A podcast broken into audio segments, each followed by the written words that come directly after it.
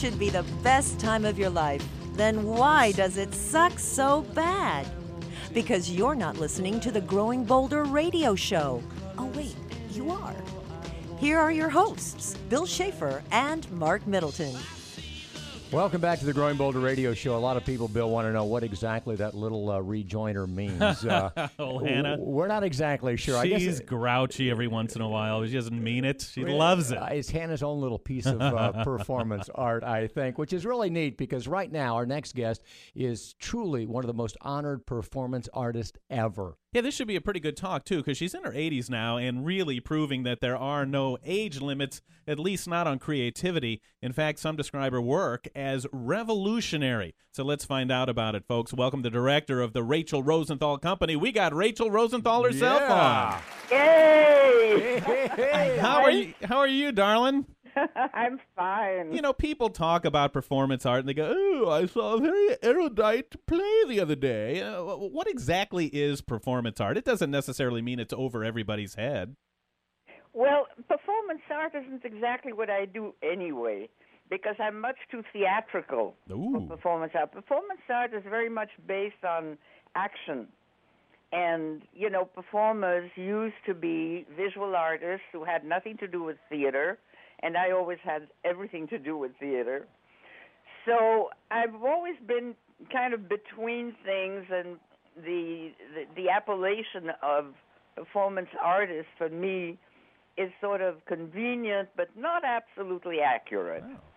So I started out with a lot of work in theater. I had my own company, I had my own workshops, and then in 75 I started to do solo work. It was at the time very much influenced by my feminism. And from then on, for 25 years, I had uh, something like 40 pieces, which I played here and I played all over the the world, you know.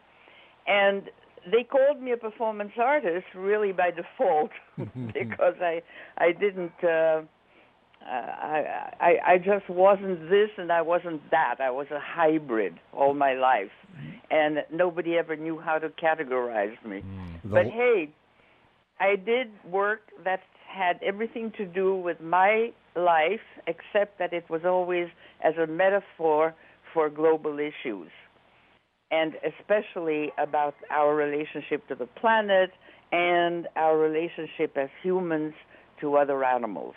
Well, you know, we want to talk about that. You've had a fascinating uh, history uh, being raised in Europe, and- we want to ask you about that. But first of all, what have you learned about aging and the creative process? Uh, is it harder to be creative, to be original in your 80s than it was back in your 20s? No, no, on the contrary. All right. You know, first of all, I got to tell you, I love growing old. I'm one of the few people I know who really has a lot of fun. And I I feel as though I'm learning more.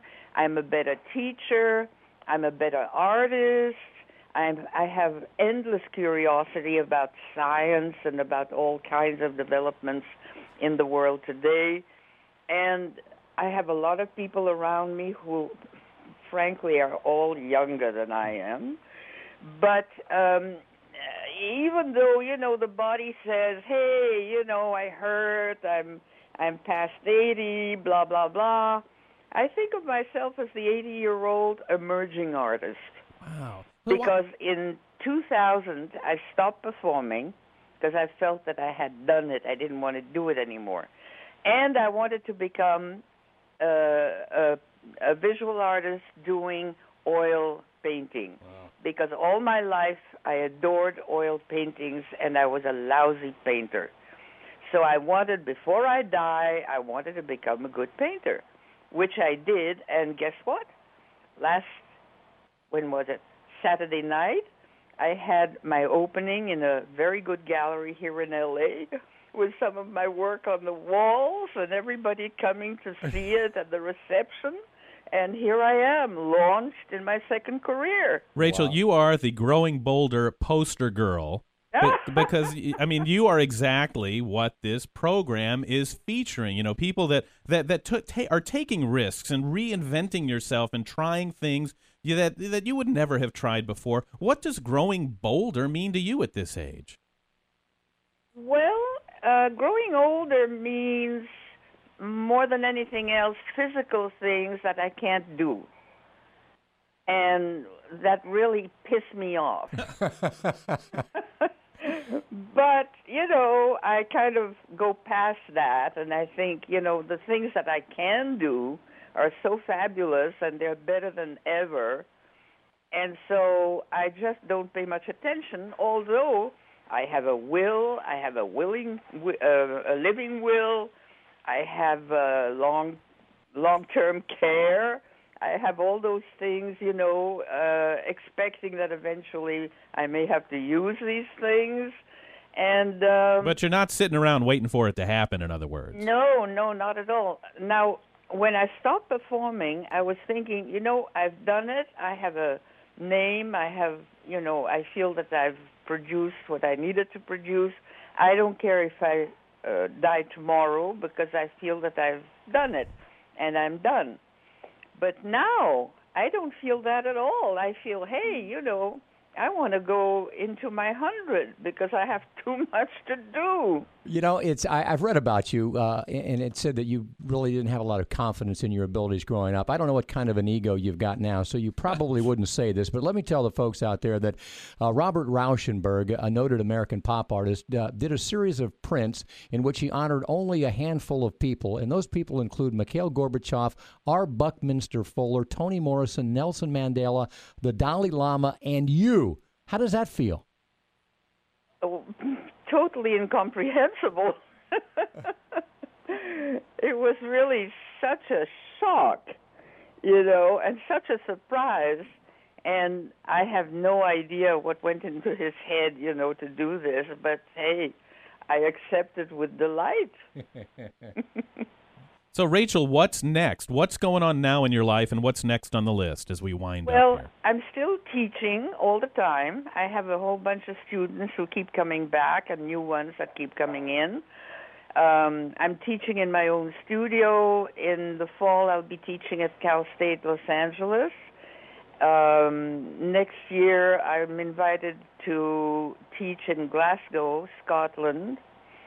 And that's my you know the the end the the the how shall I put it the the end of of my theatrical uh, career. It's in teaching, not in performing. Mm. But parallel to that, I am painting like mad, hey. and I've got at least 150 canvases since 2001. Man, oh man. And uh, I'm starting to show. I've been in several shows and uh, one of them is very prestigious because it was the Pompidou in Paris. The and Pompidou. Here, I've just, as I said, opened a whole new show here in Los Angeles. Hey, Rachel, we're running out of time. T- tell us quickly what's it cost to buy one of your canvases, and how can we get one? Ah, well, you can. Um, why don't you email me, and I'll email you, and I'll show and you we'll we'll make a date, Rachel. And how much they cost. We're hanging one on our wall, gal. You are so inspiring. Thank you so much, folks. That's Rachel Rosenthal. Man, isn't she something fabulous? All right, folks, coming up, time to get fit so you can live a life like Rachel. The latest on health and nutrition from one of America's top health journalists.